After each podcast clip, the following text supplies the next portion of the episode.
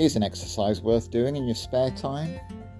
Make a list of all the things that are wrong in the world today. What a long list that's going to be. And probably not enough time in one day to come even close to finishing it. So much is wrong. Oh, so much. No wonder the psalmist sighs and says, How long, Lord?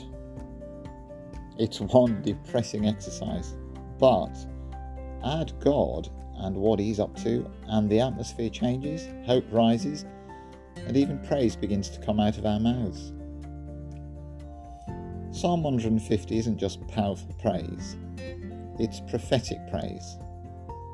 It foresees a day when everything wrong will be put right when goodness will triumph and God will have the last word, and from our lips will come, Alleluia, praise the Lord. Alexander Maclaren, a minister of a bygone age, says this psalm is a prophecy of the last result of the devout life, and in its unclouded sunniness as well as its universality, it proclaims the certain end of the weary years for the individual and the world.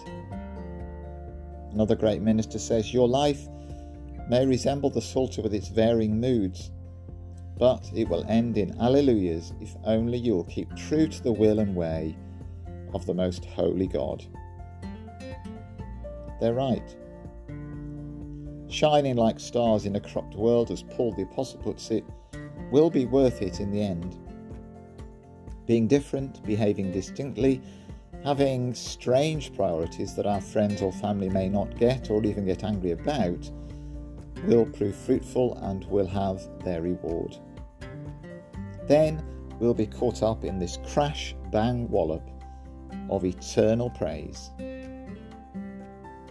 So much, so much is wrong with the world right now. But one day everything will be put right. God has promised this and Jesus has inaugurated this. That is something to hope for and something to surely sing about.